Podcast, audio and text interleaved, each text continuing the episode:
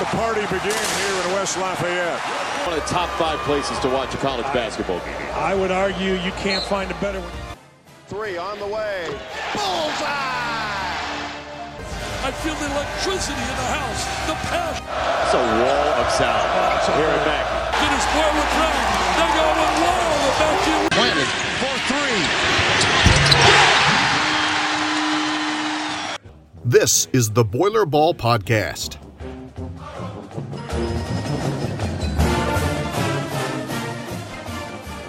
Welcome to the Purdue Basketball Podcast. I'm Elliot Bloom, joined by the voice of the Boilermakers, Rob Blackman. Episode 82 here on the podcast. Hard to believe we've done 82 of these, but Rob, we keep uh, keep cranking them out here on the podcast. And the good news with all 82, whenever you offer the uh, the invitation, they always say yes. So yeah, as long as they keep saying yes, we'll keep doing them. We've yet to be denied. Another guy that did not deny us, Doug Lee, joins us here on the podcast. Uh, Doug, th- uh, thanks so much for taking time today to uh, to be on the podcast. Oh no, I'm glad to be here, Elliot, Rob, and uh, it's a privilege and you said 82. That was the year I graduated from high school, so maybe there's uh, some reason. There we go. A little karma, a little karma working here. I like it. There you go. I like it. So, uh, Doug, talk us through. Um, oh, we always kind of like to start these off and kind of get, get back to the your uh, your the, the, guest childhood or kind of origins. Um, Illinois. Uh, I know you're from Washington, Illinois. Born and raised there. Yeah, born and raised. I mean, actually, born in Peoria. Everybody, I think, is born in the Peoria hospitals, but uh, grew, grew up in Washington for sure. So, talk to us about what life was like growing up in Washington, Illinois, for a young young kid in the Midwest. Well, I mean, I think uh, you know when you say typical small town, I'm not sure if a lot of people understand what that means today. But you know, then it was probably about nine thousand or less people, and just I grew up the youngest of eight kids, and dad had worked at Caterpillar. Uh, I ended up working there 37 years, so just grew up around uh, an atmosphere where I had five older brothers and a bunch of cousins, and you know, just a lot in a small town. But it was always uh, uh, just, I, I, think, very competitive. You know, mm, I think that was yeah. the part that I think today trying to trying to tell kids is like you know you, it's just different today you know with so much a- AAU and everything else going on. But growing up was was you know I think the biggest thing for me was always uh, as I tell people is work ethic. I think that's probably the number one thing that I learned at a very very young age was you know you work hard and you do things with integrity and you know, more than any type of sports thing, I think that ultimately that's what served me well through sports and served me well in life was just having that that work ethic built into us. Since uh, you know, if we were tall enough to, well, not even tall enough to reach the handle, if you could push a lawnmower, you're you're out, you know, you're, you're out mowing yards. So yeah.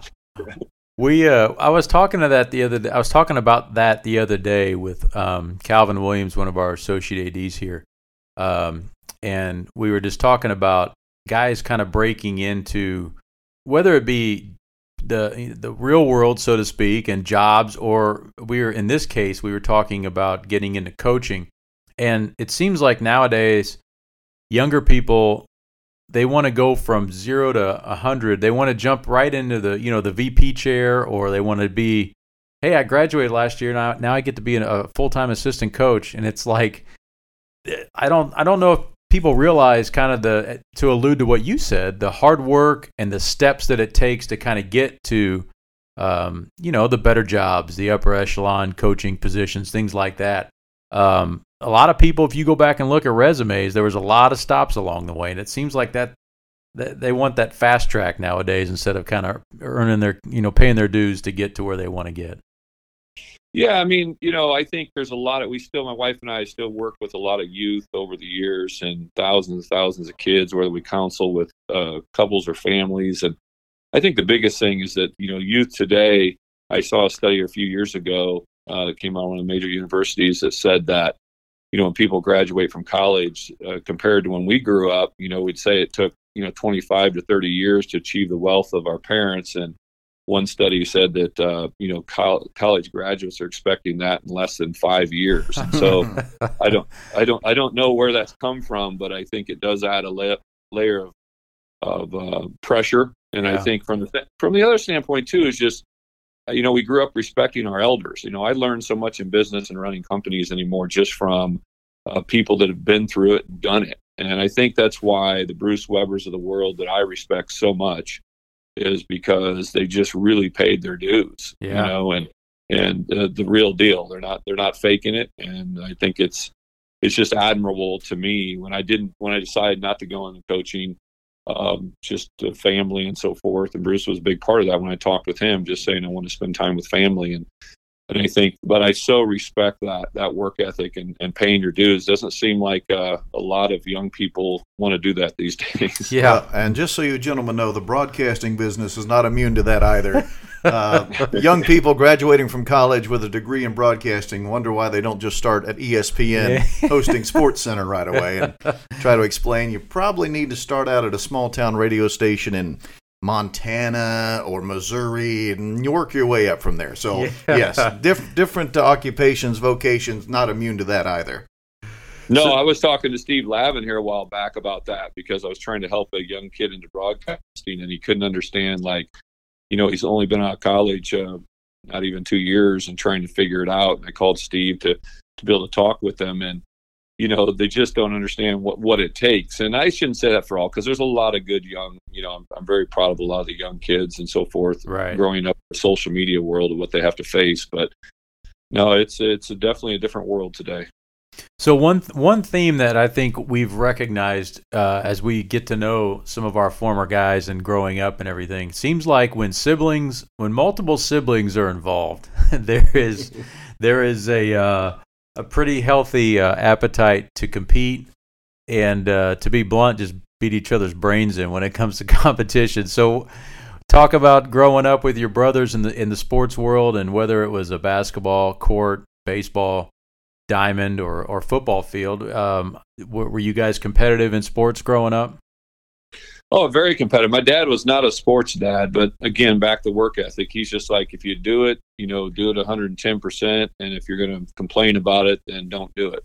You know, and yeah. so I think, you know, baseball for me was probably the easiest sport for me. I was far more blessed playing baseball growing up, and I just got bored with it coming into high school. And still a lot of scouts and people in our area always bug me about that, you know, saying that, you know, you would have been a major league baseball player for a long time. I just, I love the action. And, you know, I was the second best athlete in my family. And one of my brothers was, you know, 360 dunking at five foot eight. And Wow. so, you know, uh, yeah, he was an incredible, incredible athlete by the time. I mean, he was probably, as I remember, as I got older, probably 5'10, 5'11, and that he only grew to like 5'11. But, you know, he was definitely the best athlete in the family, had brothers played baseball, but always competitive. I think, you know, a lot of times going, you know, home crying because you didn't get into a game or, you know, or something, you know, when you're young. But I always had the privilege to play up, as they say, you know, to, with older people all the time. Yeah. And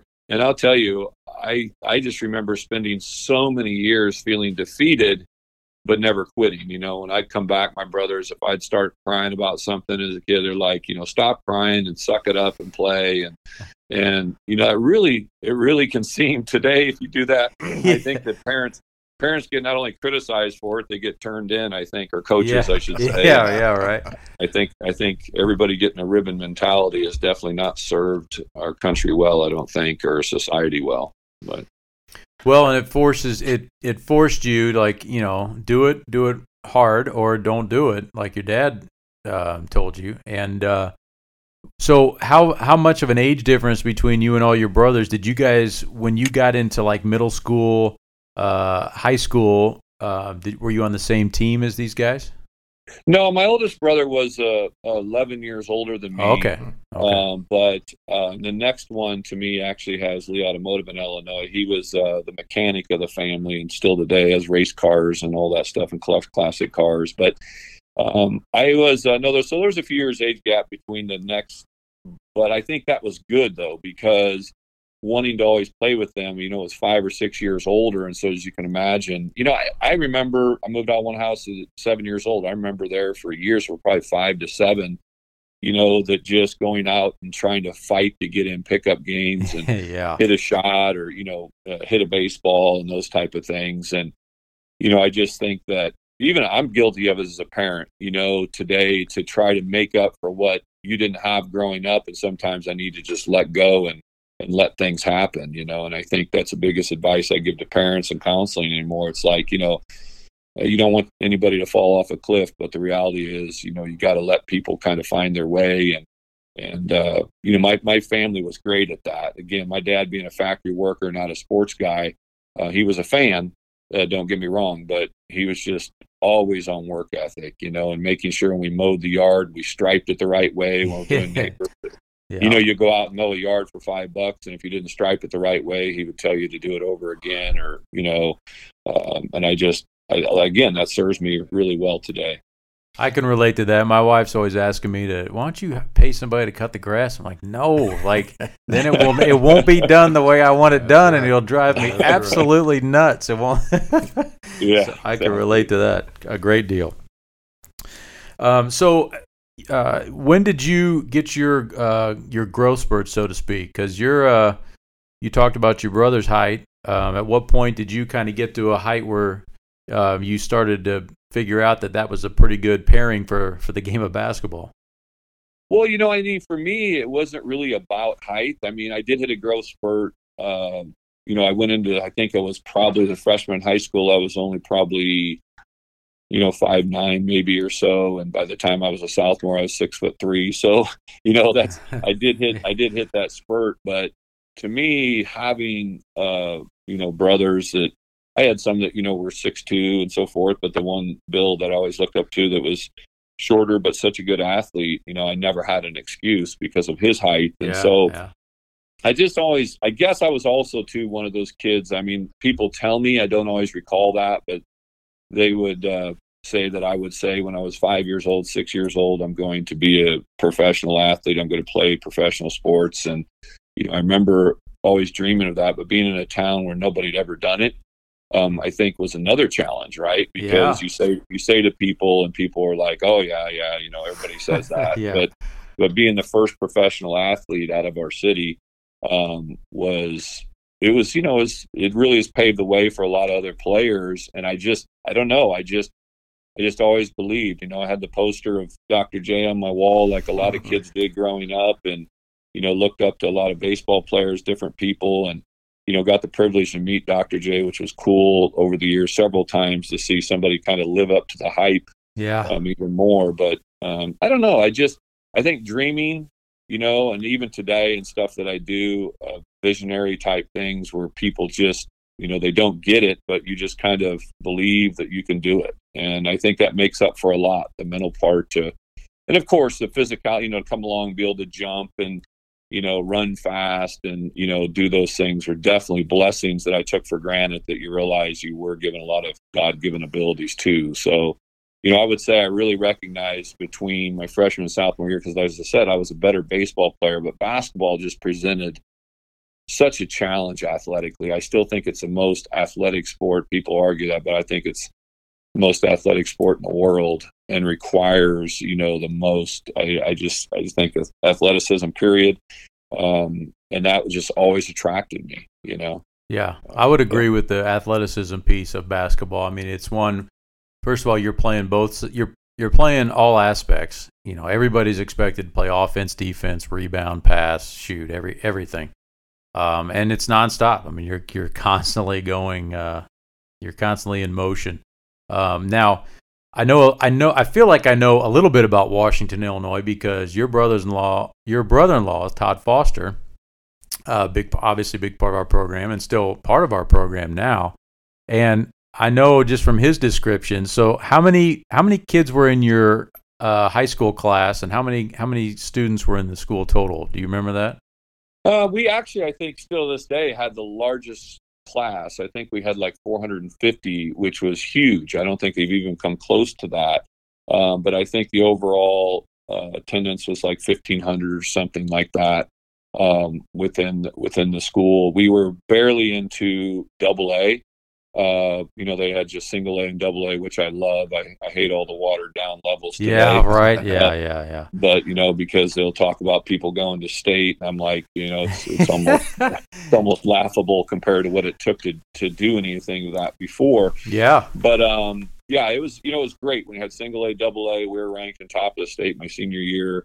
a lot. Uh, had a really just good program. I think it was another thing with the Midwest basketball. People kind of talk about nostalgic wise, and I don't even think it's that way so much today. But you know, during the, my playing days, you know, standing room only. I mean, people would squeeze to get in the doors to watch warm ups. Yeah, you know, and and so many guys that I've met from California to the East Coast, uh, you know, they can't even fathom that at high school basketball. Right. So that, was, that, that, was that was pretty special during those days. Yeah, Rob gets the privilege of calling some high school games occasionally, and uh, it's it is one of those things where uh, even back, uh, I'm not not as old as you are, but but even back when I played in the late or mid '90s, it was you know still a really big deal. I mean, it was one at that point over here in Indiana, it was still one class, and you were going into gyms on Friday and Saturday night to packed houses and. I remember at one point somebody talking about getting your tickets ahead of time because it would be sold out. And when you explain that to people now, they look at Yeah. you like, well, Yeah. "You got to be kidding me." And to your other point, Doug, you know the number of classes now. I, I actually worked in in the state of Illinois for five years doing high school games, and and I look back now, and you know they talk about well we're going to the state championship. I'm like, oh really? What class? Eight A, right, or seven A, Yeah. or six A? What? there are that many classes? Or, what? holy cow! It's a it's a hard subject, Rob, because I get asked that question, you know, multiple times a year on different type of things or broadcasts or something, and people ask me to want to compare to current, you know, Washington high school teams or in the area, and boy, I just avoid that that question you know, because it's it's. I think the biggest thing was is that you know, so many people will walk up over the years and say, Hey, I was never as good as you because I never played professionally. And I look back and say, if you started on a high school team in Illinois and Indiana, I know in the 80s and even 90, early 90s, it's like, it was crazy, right? I mean, that Yeah. was a that was quite an accomplishment, and it still is today. Now, I don't want to take away from that, but it definitely had, you know, when you're playing against the Chicago teams we were and beating my senior year in high school, and and you know some of the top teams you know respected in the country is just a different thing right? And uh, you know peoria basketball which has incredible legacy i still stay in touch with a lot of the peoria basketball players just a ton of great players you know all the way up to shaun livingston you know Yeah. latest that to retired and so forth. But at the end of the day i think um it just it's just not the same thing. I mean the pickup games we used to play in peoria illinois and go over there and just you know, from a very young age. I remember my brothers getting me out of the car and, and saying, Hey, you just need to go play with these guys. They're the best.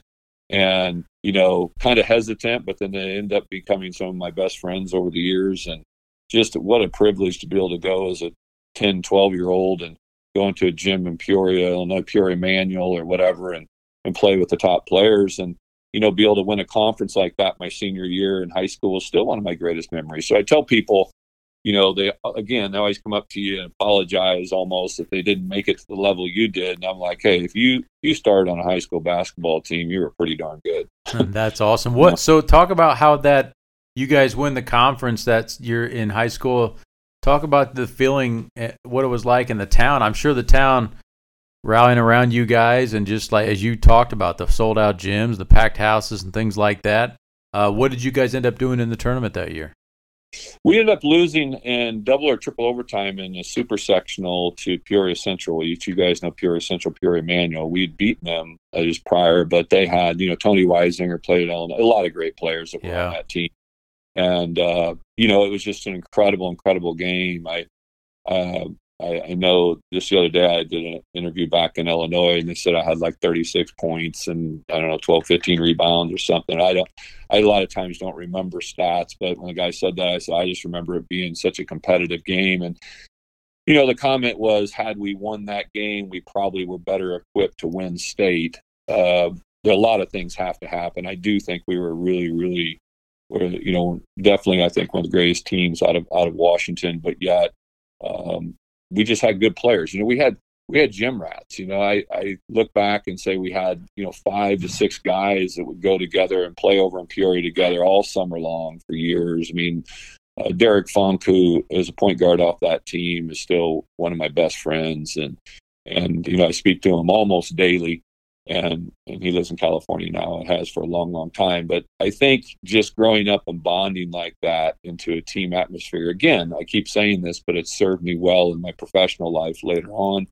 Just understanding what team building is, but you know what a privilege. I, I think that high school memories are still some of the greatest. Yes, we didn't end up you know winning a state championship, but definitely the pride of the town uh, just the support to this day, the mayor Gary Manier there, who I adore, there in Washington, and just so many people there from my hometown that that uh, you know just will say to me all the time. I'm 57 years old, and when I when I go back to Washington, it's like you know it was like I never left, and and people will talk about games and all those things, and be candid, I don't remember them all, but I'm very thankful. yeah, that's awesome. What uh, so recruiting wise, you're in high school. You guys are having success as a team. Um, I'm very interested to to hear kind of how your recruitment went, um, and then what ultimately ended, uh, you know, led to your decision because you started your college career at Texas A&M. Yeah, I mean, I think the thing was, and when I say this, it kind of seems crazy today because it's commonplace. I think they recruit third graders anymore, but yeah. you know, uh, my sophomore year in high school, Texas A&M took an interest because there was a local guy there gone to Texas A&M, and so you know that was impressive to me, being from a small town, and and I, I'll stay away from all the the, the recruiting and how things went. Uh, not to be negative about any college, I love Texas A&M, but I went there for a lot of reasons outside of basketball. Yeah, um, I had never you know seen campuses like that. I'd never the treatment when I got there to that campus. I was, you know, starstruck. And and then I end up I signed with them. Um, and then I end up getting MVP in the Illinois All Star game. Mm. And so I had, you know, every and there was a ton of schools coming to me. There's a dear friend of mine. Again, a lot of these guys are when I say friends, very close friends, Doug Altenberger, yeah, who was at Illinois. Him and I battled back and forth in that Peoria conference all the time and are great friends today. But his dad had went to University of Illinois, so University of Illinois was recruiting him.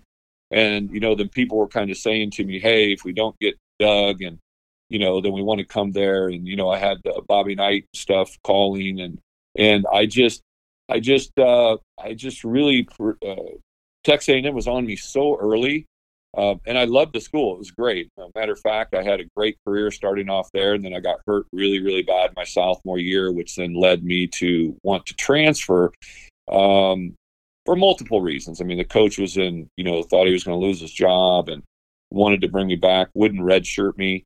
Um, and being one of the top sophomores in that conference, being one of the top five right at the beginning of the year, I was really frustrated because I kind of found out from the politics level early that it didn't really matter. They just they wanted you to play ball. And yeah, yeah. I, I, felt I felt like I need to get back to Midwest basketball. I developed a lot of bad habits, uh, partying wise and different things. I'm very transparent about that with people today.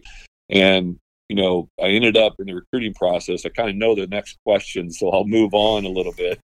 I got a letter. I got a letter from Larry Bird about going to Indiana State. Really? This day, yeah, and everybody this day says that I would have you know, probably been the top 15 pick to 20 pick had I played at a school like that because I was a scorer. But when I went to Purdue and visited, the genuineness of Coach Keady and saying to me, like, you're a heck of a player, but you got to earn your way through this, but we really want you. yeah, yeah, but, yeah. But but the reality was that wasn't what I was hearing. I was hearing from other schools you know, you're going to start here. You're going to be our leading scorer. You're going to do all these things. And Coach Keady just, it really bugged me because he was just like, I really want you here. You know, Eddie Sutton has said you're an incredible basketball player and there are great things and it'd be great to get you, but you're just going to kind of be one of the guys. I've already recruited Troy Lewis and Everett Stevens already here. So I've got my shooters and scorers, but I know you can do a little bit of everything. And I'll tell you this day, it was crazy because professionally, yeah, probably going to another school would have would have been a lot higher draft pick and all those things, but I wouldn't trade it because the experience and work ethic and the things that he really picked up on from my upbringing, yeah, um, was is just spot on. I mean, I love that Coach Keady said to me, you know, I went to Cary Quad. If anybody knows uh, yeah. so I go yeah. from having an apartment, the nicest sports dorm in the country. um, I won't mention what else I had. We'll leave that alone. But, the reality was, he said, if you come here, you need to stay in the dorm. I don't, you know, NCAA violate none of the stuff. I won't touch any of that stuff. I need for you. And it's just, he probably said all the opposites of what I heard. And I'm like, I can't figure this guy out. I got to come. yeah. You know, and he did. He did say to me, "I believe if you come here, we got a great chance of winning a Big Ten championship, and I think you're the missing piece." Um, and that was probably the only kind of crazy complimentary thing he said to me. and and I said, "I'm in." So the, the, great irony to that, Doug, and I'd actually I'd read uh, the story you're telling. I'd read you in an article that you've told this story before, so I, I'm listening back to you here and hearing you say it. And what, re- what really strikes me, and I thought this too when I was reading the article. Think about all the young men that are involved in college basketball today. When they're recruited, being told, hey, we don't need you to be the top scorer. Hey, we don't want you to be the top scorer but you still end up going to Purdue anyway. I think about all the young players out there that like all they want to hear about is, hey, you're going to be our guy. You get to shoot all the time. You get to be the guy that scores all the points. But it was exactly the opposite spiel that Coach Keady gave you that ultimately is what brought you to Purdue. To me, that that just seems uh, so unfathomable, unfathomable in a lot of ways. Yeah, well, Rob, it's crazy because you know you look back in life and and you know I can talk about my professional career and the, you know broken bones and all the things that happened, and contracts I almost signed and all the things that go on. When you look back at where I'm at now in life, you know, God had a purpose. Faith is very important to me uh, for a long time now. And it's a part, even though I wasn't strong in faith there, Steve Scheffler was one was a great influence on me. He was kind of my freshman.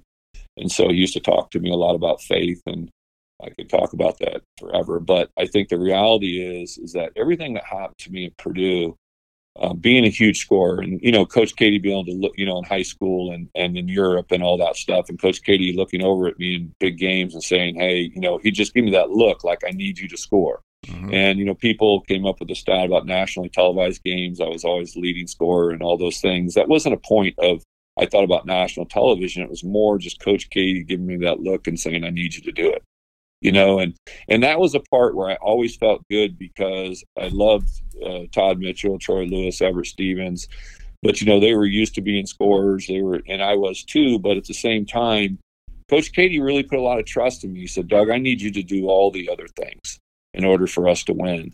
And i really took that to heart because you know he just had a knack of getting the best out of you. And and quite frankly, it made me a much better rounded basketball player. But I would say, again, life wise, um, it made me a much better rounded person and individual. And that I'll be eternally thankful for.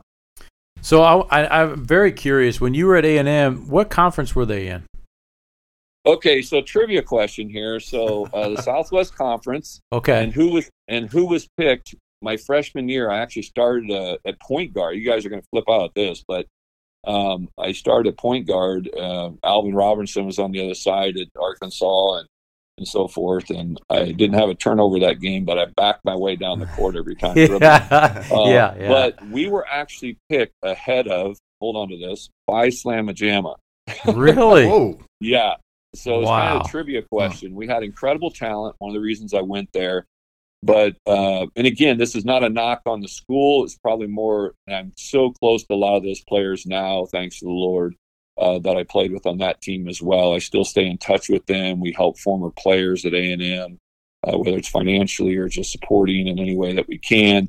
Um, so they're definitely part of my family. One of my roommates there, Jimmy Gilbert, the return will always be a friend forever. Uh, six nine I try almost got him to Purdue. If we had, I think we would have won the national title for sure. Wow. Uh, but uh, you know, it's just a, a, a, dear friend. But it was uh, A and M was was uh, a special experience. I just when I got hurt my sophomore year, I really found out the politics because I went from starting playing great seventh game, tearing my ankle apart, having a screw put in my foot to where I didn't get the red shirt. They wanted to keep me playing, and I just never was healthy. So transferring made a lot of sense. Nothing against the school, it just did because I needed a sit out year to get my my ankle fully healthy again, and so kind of everything worked out. Sure, I think I was really curious because I don't think um, I think and I didn't even realize that Houston was a part of the league then. Uh, but really good basketball. I mean, as you know, Arkansas had it going.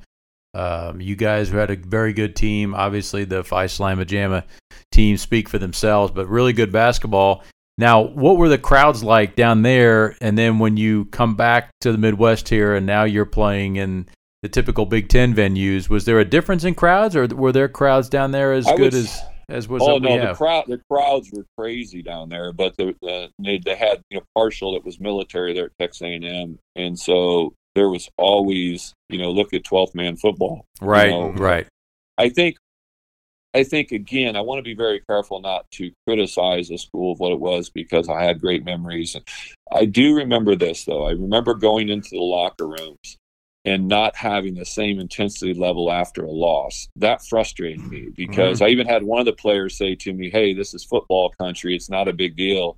You know, just enjoy it." Wow. and and you know as a freshman you know i'm i'm throwing things against the lockers and you know mad that we're losing and you know there was a few guys on the team that had the same mentality but i'd say overall football was bigger and you know i just didn't like to lose Yeah, so yeah. when you- when you'd lose um you know, it was more mentality. Hey, enjoy the place you have, the car, the everything else going. Well, I shouldn't have said that probably, but everything else going on. You know everything else going on and kind of that life. And again texas a&m is an incredible school. They have incredible programs. I would recommend i did. I just recommended a kid go there and and uh but yeah it was just a different time. You know football in the in the mountain west i mean in the southwest conference at that time and still is. I mean it's it's it's it's an experience you know and and so uh, Kevin Murray, who was a quarterback there, you know, Kyler Murray's dad, and so forth. You had you had a lot of. Uh, I used to uh, you know, eat lunch with some of the NFL, the guys are in it, Ray Childress and so forth. And, you know, it was incredible, incredible programs, but it's just different, you know, and I just did not like, I didn't like losing. Yeah, and so, you know, it was just a different mentality that uh, I would be crazy upset about it with maybe one or two other guys in the locker room and everybody else kind of like, Hey, it's all right. I'm like, no, it's, it's not all right. right. You know? So you you were when you came to Purdue then, um, you know, so our listeners know, uh, Purdue wins the Big Ten in '84, coach's first Big Ten championship, um, and then you come in for the '85-'86 season. Uh, and at that point, you know, Coach Keady had was pretty established. He was winning 20 plus, uh, you know, games a year. Um, obviously, the Big Ten was loaded, uh, but we were kind of a, I would say, probably an up and coming team or program at that point, if that makes sense. Um, you talked about the players on that team um, and how Coach kind of said, We've got a really good team and you might be the missing piece. Uh, talk us through that your junior year and that 85 86 season. You guys end up uh, winning 22 games, going 11 and 7 in the Big Ten. A lot of success. Um, you know, what was that like uh, getting back here and, and playing Big Ten ball? Well, I think that you know the the kind of and I'll, I know we're taking a lot of time here, but the middle the middle uh, that year I sat out was key because I had to sit out that year before I you know sitting on the bench when Bobby Knight threw the chair, so you know I was at that game. But but uh, you know I think for me it was critical for me to be in the locker rooms with Kevin Stallings, Bruce Weber, and Coach Keady because I was able to become more of a coach on the floor because I could see it from the perspective. It's so different when you walk in the locker rooms and the players go out onto the floors. I never had that perspective, right? Mhm. Yeah. And so and so to sit there and realize how the coaches are talking about players and you know and being very blunt, you know, this guy's not getting it done or this is happening this way or you know this person's lost his confidence or his focus and we need to adjust and do these things this way you know, I started to realize like not to take things so personal. You know, Yeah. um, Coach Coach Keady always said, you know, I remember getting upset one time in practice and him yelling at me, and he said, "Doug, you know, I can't believe you got upset because basically he told me he said I know I can yell at you and I not have to worry about it." And that was the last time I ever, you know, even partially tried to say something back to Coach Keady. It's not a smart idea, but but I but I but I think but I think sitting sitting out and seeing what coaches actually talked about helped me more. So going into that next year with Mack Gadis and you know Herb Dove and and these guys and uh, uh, just understanding where those guys had veterans had been there and paid their dues in the program and the respect of seniors get with under Coach Keady's programs and the power and authority that seniors get I just really felt like that year for me was just getting back into basketball. I was always frustrated. The only thing I was ever frustrated with Purdue is like I always felt like I could score so much more, and I was like holding back to kind of always doing other things. But but yet, it, again, it, it helped me in the long term. Um, but amazing, amazing. I mean, I think uh, they used to show that LSU game. Somebody said they showed again last year on ESPN Classics replay because I think it was rated you know, we lost in the first round. I think it was rated the second best game next to the title game of that whole that whole NCAA tournament. It was a heck of a game. Have to go to LSU and play on their home floor, and they make the Final Four. Yeah, and I think that was at least a double overtime game, and and uh, you know, so it was a it was a great year. I felt like we could have had a lot better record, but we won big games, and and really just that competitiveness served me well going into my senior year. Well, a lot of people mentioning that game, a lot of people don't realize that there was there's a couple NCAA rules that actually Coach Keady had a hand in uh, in getting changed. One was playing on a, a team's home floor uh, in the tournament, and that got done away with. But that was that was on with that that was on their home floor, wasn't it? The Maravich Center. It was on their home floor, and the thing is, look, they make it to the Final Four, and a lot yeah. of things have to happen. But yeah. I think that was one team. I don't think Herb, you know, uh, Herb Robinson is what I'm sorry, I'm not Herb Dub. Herb yeah. Robinson. Yeah, he killed me on that. I realized when I said that. But Herb was uh, was an incredible player, and he actually gave up, you know, kind of a starting position to me or so forth. And and but what an incredible player! I think that team was probably more underrated than a lot of teams because I do believe had we gotten past that game, was it unfair? You're playing at LSU's floor. I remember Coach Keady getting so upset about that. Yeah. But, but the reality is, we win that game. You know, one bucket goes a different way, and maybe we get to the Final Four. I mean, yeah, we were we right. had, we had that squad, and and yet you know it's just uh, yeah it's kind of kind of crazy to go out in the first round and then realize they make it to the final four and then see that game ranked as the second best game in the ncaa tournament that year um, it was it was pretty special. Yeah, they didn't let teams play on their home floor after that. And then the other rule that coach was a part of was the cooling off period after a uh, after a loss. They let the uh, the losing team uh, go second in the press conferences so those coaches could cool off a little bit. So coach, yeah, was, exactly. Coach was involved in a couple of those. yeah, uh, no, for sure. It definitely, uh, yeah, he was he was fired up for sure. So 86, 87, you guys, um, did that motivate you the way that the year before ended? Because, you know, a, core of the team is back, right? I mean, Troy Todd, Everett, yeah. yourself, you know, you guys are kind of rearing to go. Was that a was that a driving force as you entered that next year? Because you guys basically were in the top 10 the entire season in, in 86, 87. Yeah, we were, you know, I still feel like, yeah, Indiana wins it all. We beat them by 10 points before we get the NCAA tournament. And that's a whole other thing I'll let Coach keady address as far as how we got sent out east, you know, yeah. as a seed, as a seed we did. Um, again, politics, it is. I'm not sitting here making excuses. It is the way it is. And my hat's off to Indiana. They, you know, to win, even if you get in Indiana, Indianapolis, is still a lot of things had to happen, and, and it did for them but I do feel we were a better team than that team, uh, the Indiana team for sure. Uh, I, I, know we were. It was just a part that, um, you know, it was it was really I think going into that season for me, yeah, the the motivator before, but just realizing, hey, we're no longer a secret, yeah, and we wanted to go out and prove that we were for real. And I think that's what was good. That was just the competitiveness and you know me being moved to kind of like a swing position like a three guard or a small forward which uh, you know i bulked up a lot did a lot of things need to do to be able to play that position i just love the challenge i love the challenge of going out and guarding the dallas comegys from depaul or whoever it could be uh, over the years and and being physical with them and and be able to hold my own at maybe not as tall as they were and and so, no, I just think overall it was like, hey, we're no longer a secret. Now let's prove we're for real. And that was, uh, you know, we had a lot of national televised games. You know, yeah, Dick Vitale being at your practices to, you know, just you were in the spotlight all the time that year, uh, being ranked where we were the whole time. And it was just an incredible time, I think, for the conference. You know, I mean, you had Iowa, you had Illinois, you had so many good teams. Uh, yep. So it was I'm, really good. I'm curious, your personal highlight from that year? Well, I think I think for me, and it's gonna. There's a there's a few reasons. Yes, the I think playing again on national televised games, I remember like Louisville and so forth, and just you know realizing that you know I need to step up and score. That was always fun for me because I always felt like, man, if I you know I'll just start shooting more. Or in situations where I'd see other people maybe not taking the shots, I was never one that didn't want to take the shot. So Yeah. as soon as I would see anybody else kind of like hesitate, I'm like, okay, you know, I need to do this.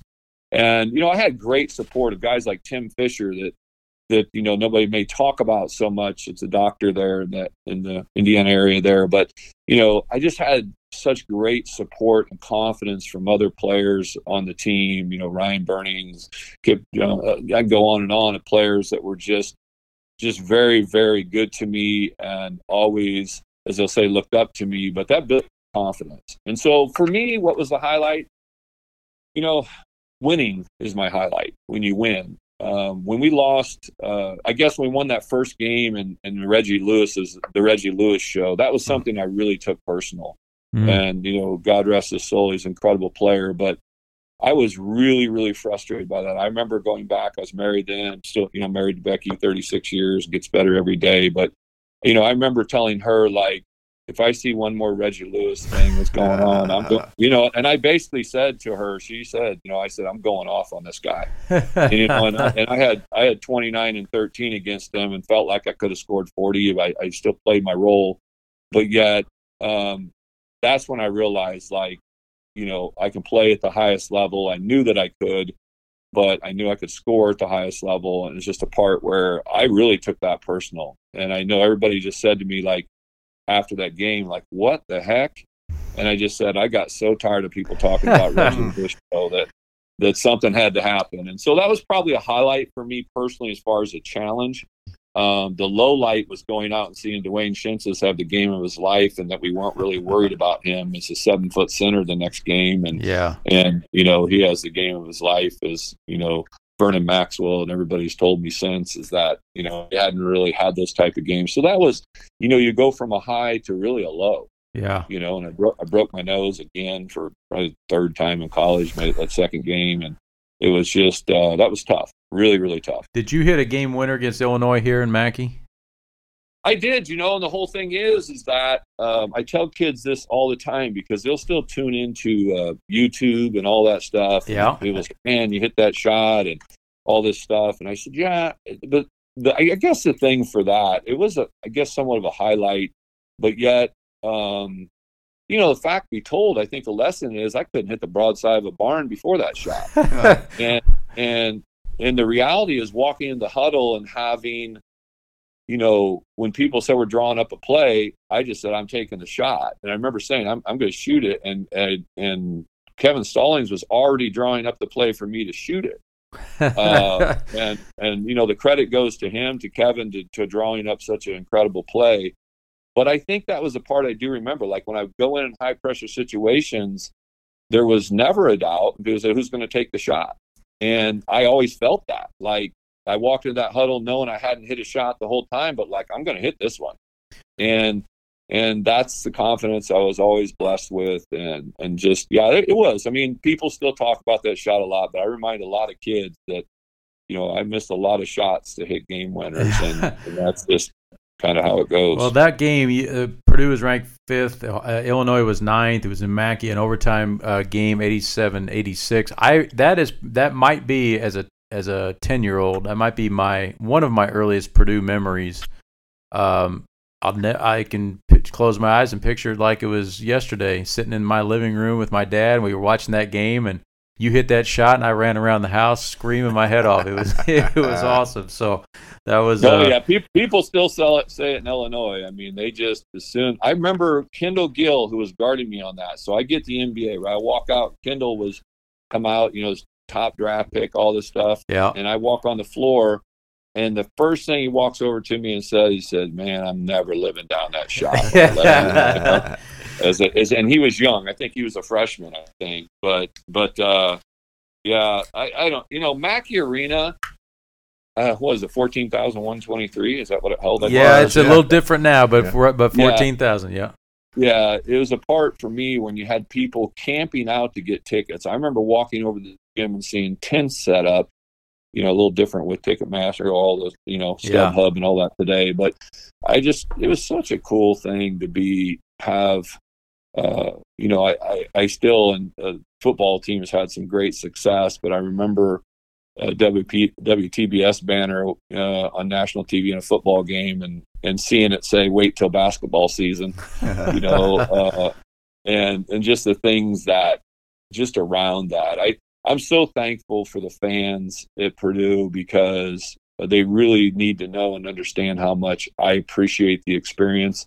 I don't follow a lot of basketball that much anymore. It's kind of odd, but when I decided not to go into coaching in 2000, the NBA, I I just kind of focused on family and faith and uh, you know those things and and you know running companies or being you know just the challenge of, of in the corporate world but i just i just want to say thank you elliot to you as well and rob you guys being around i mean one of the assistants in the office had said to me you're going to call today and who's elliot you know? And i said i've known elliot for a long long time. And i just think people that understand the tradition what happened i so appreciate that. But it was i just want the fans to know just how much that I really, really do appreciate them giving myself, my wife, and my family since just the experience of Purdue basketball. And I just can't say enough about how thankful I am. Well, you'd be happy to know, Doug, they do still camp out for uh, you know two or three games a year. The students will still camp out the night before, and I would be interesting be uh, be interested being from the Peoria, Greater Peoria area. When you decided to transfer,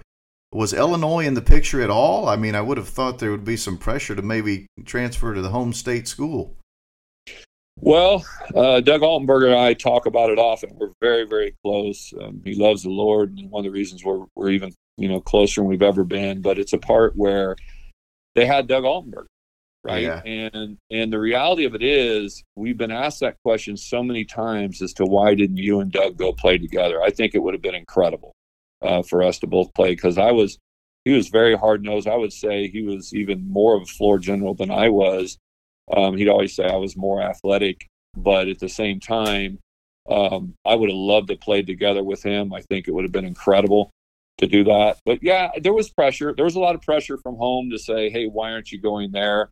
Um, I can't say enough. My brother lived in Lafayette, Indiana, and he said, "You need to go, you know, meet Coach Keady and stuff." And and I remember Eddie Sutton telling me, "Hey, you know, yeah, Purdue would be a good school, but just don't stay in the Mountain West Conference. I mean, in the Southwest Conference. You know, that's kind of funny, right? Yeah. Uh, you know, He wanted you out of there. He, yeah. so was the part where he was like, "Hey, you know, uh, I think it'd be a good program." It's just, it's the craziest thing. Everybody thinks about this high level recruitment and everything. It was just Coach Keady saying the right words. I remember Bo Jackson talking about his coach and saying that, you know, out of all the people when they visited him in the living room, that Bo said, you know, the, the his coach was the most honest and just said, you know, this is the way it's going to be, and I'm not promising you anything. And when Coach Keady said me that, I've been promised so many things uh, in my in my younger life related to sports up to that point that I just think that just integrity and being candid and open and honest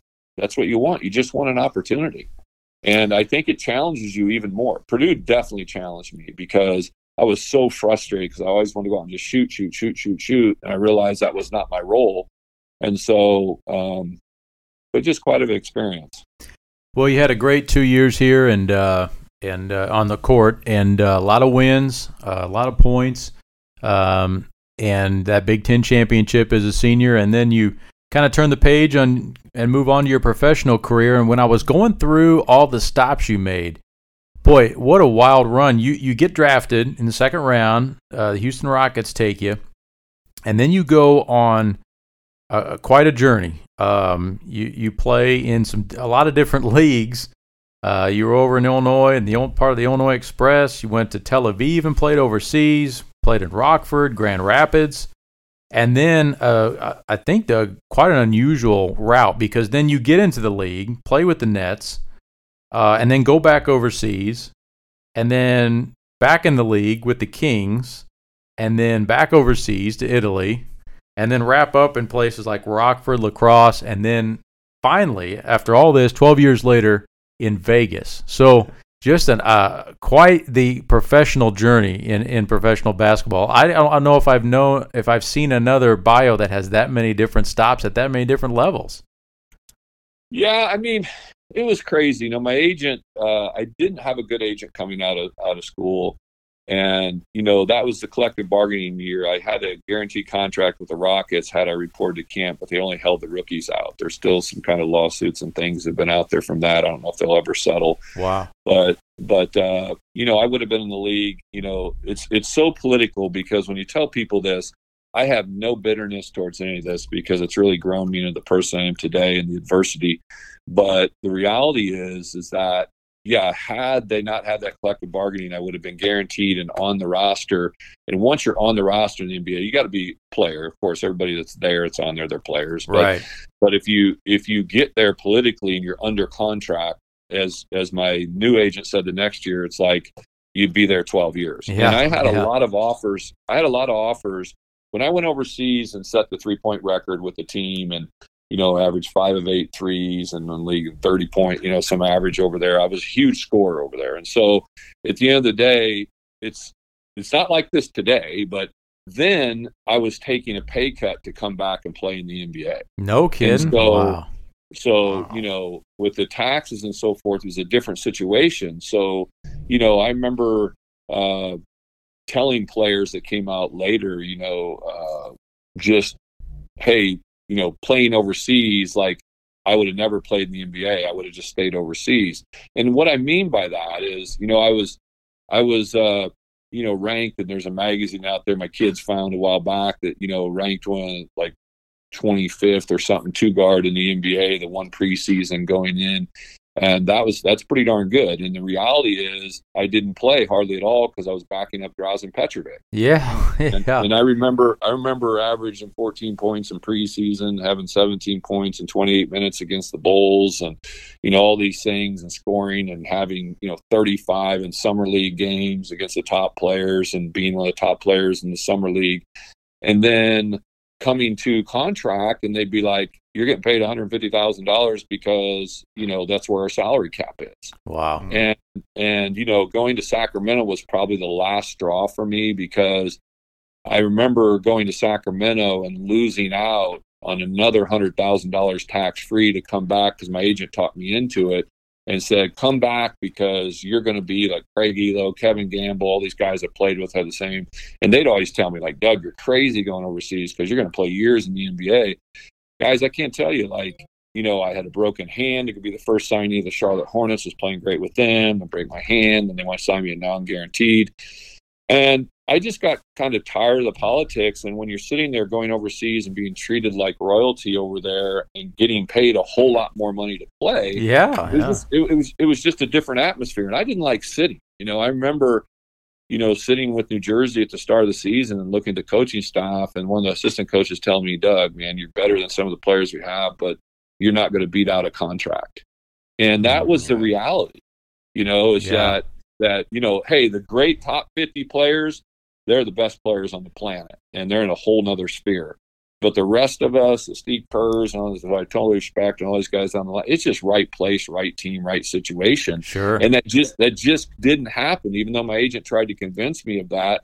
And so when I did that in Sacramento, and I basically get offered by other teams a little bit over minimum the next year, and I played well for them at the end of the season too, is that um, I just felt insulted. I'm like, are you kidding me? Like I'm playing ahead of somebody at Sacramento that's making nearly two and a half million dollars a year, and I'm making just basically minimum wage yeah. and and that was for me a part of the business world that I'm now in that kind of gave me that introduction to it of like you know life isn't fair but again I don't ever want to tell people I'm not thankful because there's so many people who would have loved the opportunity but I just did not like sitting and I just felt it was unfair financially uh, and that was the last when I went to Sacramento I could have played you know two or three more years in the league after that but I was looking at the security for my family and financially it just made sense to go. What was your favorite stop overseas?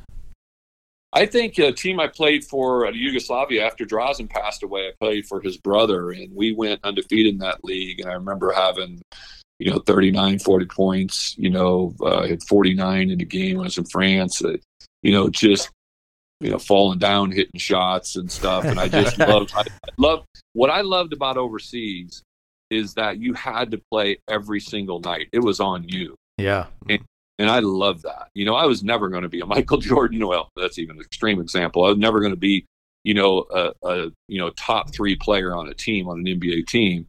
But but the reality was when you're there, I tell people there's a lot of NBA players that went over there, big names, and I'm not here to say any of them, but big names that I would play against and just kill them because they get over there and they were so, you know, just used to all the other guys taking pressure off. As Steve Kerr used to say, playing with Michael Jordan on the floor takes so much pressure off. Yeah. But when you're when you're there, it's it's just you. Like you, you have other great players, like two or three of our starters could probably play in the league of every team I played on. But the reality is, is that I love that every night coming saying you got to score 25, 30 every single night. And I just, that for me was fun because it was just a pre, I loved pressure. Um, and so that was just, it was a lot of fun. It's just, I can't really point to say one place, but that team was pretty special because I was the only foreign player on that team and it was a top European Cup team. And, uh, you know, it was really we had good players, Yeah, really, that- really good players. That's awesome. So your last stop, I think, was Vegas professionally, and then you decided to make that your home to this day. Is that right? Yeah, I was I was rehabbing an injury to hopefully go back over to Europe um, for a couple more years. Uh, I had I was just injury plagued my whole life. I remember Denny Miller uh, saying there, who was a trainer there and the head of Trainers Association NCAA, I think, for years, and you know he just always said to me, "Man, you got to stop playing the game so hard. Your body's not going to hold up." And my body just didn't. I I've had multiple knee surgeries, face surgeries, everything you can imagine, ankle, and um, I thought, hey, I'm going to come back here. There was a league set up that was, you know, that was before the G League, and there's a league set up that was, you know, had gotten financed well. I actually got paid very well for a minor league team, and and I thought I'll do this and then go back overseas. Came to Las Vegas, last place in the world I thought I'd ever go. I came in a relationship with the Lord and thought, what in the heck am I doing coming back to Las Vegas? You know, and the real the reality was um, I was so wrong in how Las Vegas is, you know, um, and I just say this sin is everywhere. It's just hidden in other places. But the reality here is that I've had great community here. Um, I got involved in a company right away. Uh, had an offer to go assistant coach in the NBA, and my agent then was like, you know, you'll make millions as a coach, Doug. You're gonna be a head coach in a few years. And I and I'll be candid. I say this humbly. Um, coaching came natural to me. It would have been kind of easy for me, and I'd not taken away from the price that people pay, but I just saw the game that way. And I just told my wife, I said, I want to do this business thing because it's totally different. And and I think that um, that was really just another challenge in my life. I love building things. I've always been a part of that. All those teams I played on, I took pride in that. And I say this: every one of those teams, you look it up, we had a better record the year I was on it than the year they did prior. And I always took pride in that because I always wanted to make the team better. Yeah.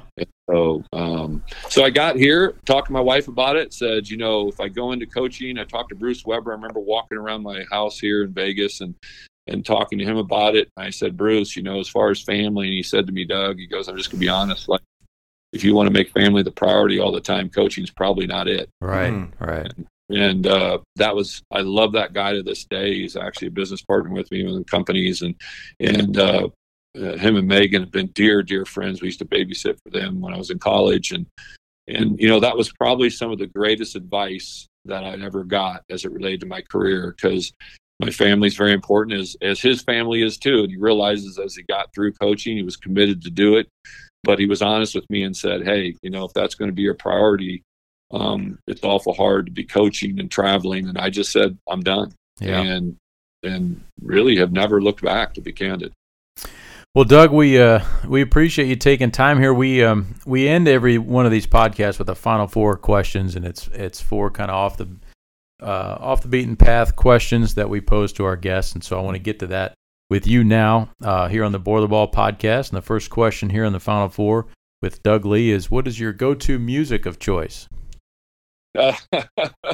Uh, I would say uh, about anything Christian music. So I listen to a lot of Christian music. My wife's more uh, country. She still listens to country, which I can uh, appreciate every now and then. But I would just say, as far as the genre, that I really like Christian music. I still, I still really enjoy uh, rap music. Uh, it kind of seems crazy, but I, I, I, like I like listening to anything with a really good beat. So nice. Okay. And, and probably probably if you look on my phone, probably my my go to uh, playlist is probably Luther Vandross. Okay, so, there we go.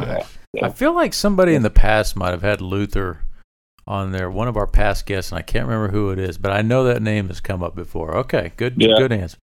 Uh, yeah. Second question here on the final four is: um, What is your favorite all-time book, or maybe a good book you've read recently? Well, I, I would say uh, my favorite all-time book, and it may seem generic, but it's for real for me because Living Word is the Bible today. That's the, the number one thing for me. Um, I also like anything written by Tony Evans, who is an incredible pastor.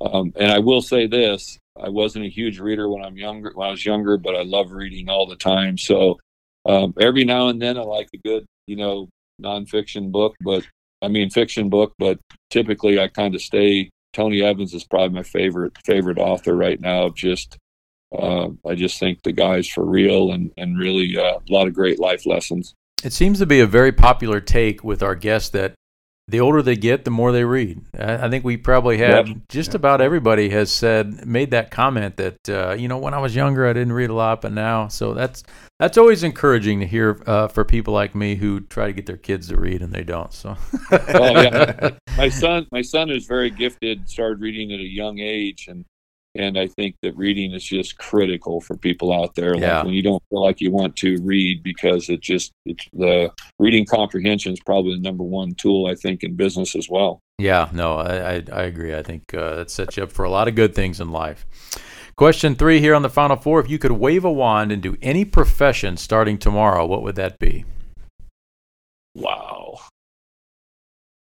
You know, I, I have I have to be honest. Is that I feel like I'm living it, right? Yeah. Uh, I, I just got to be candid. I feel like I'm living that life. I'm, I'm able to be a partner in companies and, and also my wife runs this company actually now as a, as a very successful woman owned small business. And I, I, I tell you, there's not anything else I'd rather be doing than the life I'm living. To be candid, I'm very thankful for it. That's awesome. You, you, the, this whole conversation, you've struck me as a very positive, upbeat person. I think um, it just kind of radiates from your uh, from your voice when we as we've had these conversations, which is which is a, a good thing. So I, that's, uh, that's yeah, a good all, all, all, all, glory to God, brother. That's all I can tell you. There so. we go. Last question here on the final four is: What is a little known fact about you, or something no one knows about Doug Lee? I still skateboard as often as I can. I have one hung up on the door of my office as you go outside, so my staff will see me skateboarding around the building. Um, no kidding! What? Wow. yeah, so I would say that's people have asked me that, and I think uh, a while back somebody mentioned that to me. Like, you never tell anybody that you you still skateboard. So it's a drop through board. The people that are skaters will know that. So I stay pretty low low the ground, and it's a long board, but always loved doing it since I was a kid, and uh, that is awesome for scuba, someone scuba who... diving and those type of things. So anything that, but yeah, it's very very relaxing for me to go out and just take a tour on the longboard. For someone who has had multiple surgeries because of sports injuries, I'm not so sure skateboarding is the wisest decision there, Doug. Well, I'll tell you, you know, uh, you know, uh, uh, Todd Foster there has had more injuries than I have. That's true. Yeah. Yeah, but I'm not, I'm not recommending he gets on. He, he's re- he's wrestling livestock though. He's yeah, not riding but, a skateboard. But if any if anybody knows, uh, really knows skateboarding, when I when they know a drop through longboard, they know I'm just cruising at no danger zone. So. You know, you know, you know what's crazy is we were. Uh, we were on. I was walking campus with last week with uh, one of our assistants, Coach Lusk, and we were just out before one of our uh, openers this year, one opening games, and we were just walking campus, getting a little exercise. And as we were coming back towards Mackey, there are some kids, I mean, flying through campus on these skateboards, and I just look at them, and I just, I, I, I, I guess part of me envies them. Uh, maybe not. Maybe I just look at them with just, I, I can't even relate. Because I, I couldn't do it. I'd be so scared that I would hit a crack in the sidewalk or a rock or something and go flying. But I mean, they were hauling through campus. So that is, I never in a million years would have guessed that. That's one of the best answers we've That's had on the little known facts here. That's really cool. yeah, no, it's uh, it's definitely something I still enjoy. I'd love snowboarding if I can ever get. I haven't gotten back up on a snowboard for a little while, but but yeah, I, uh, it's it's definitely a lot of fun. I tell people that get you a drop through longboard, you'll be you'll be amazed at how how smooth it is and easy it is. So, Wow. Well, nowadays, in typical technology-driven Purdue fashion, uh, a lot of the kids out there now have the uh, little motors on the side of the skateboards, and Oh, so yeah. they're just whizzing Yeah. through campus. Yeah, no, you're right. Yeah, technology's definitely changed. Oh, that's wild. Well, Doug, thanks so much for taking time here today to join us. Uh, we really appreciate uh, you kind of walking down memory lane with us and sharing some stories, and uh, just uh, appreciate you being part of the Purdue basketball family. And uh, looking forward to getting you back here to Mackey sometime soon. Yeah, I appreciate you guys, and again, just a, a big shout out to all the Purdue fans and and everybody and all you guys that you know behind the scenes doing so much for the program. Just uh, just know that myself, Becky, our family, um, we are eternally thankful for the service and just the honor it was to to be a Purdue Boilermaker. Always be. That's great. Well, thanks again, Doug. We appreciate it. And uh, to all our fans listening, appreciate you guys tuning in. That was episode 82 here on the podcast. And want to remind everyone until next time be curious, be informed, and be well.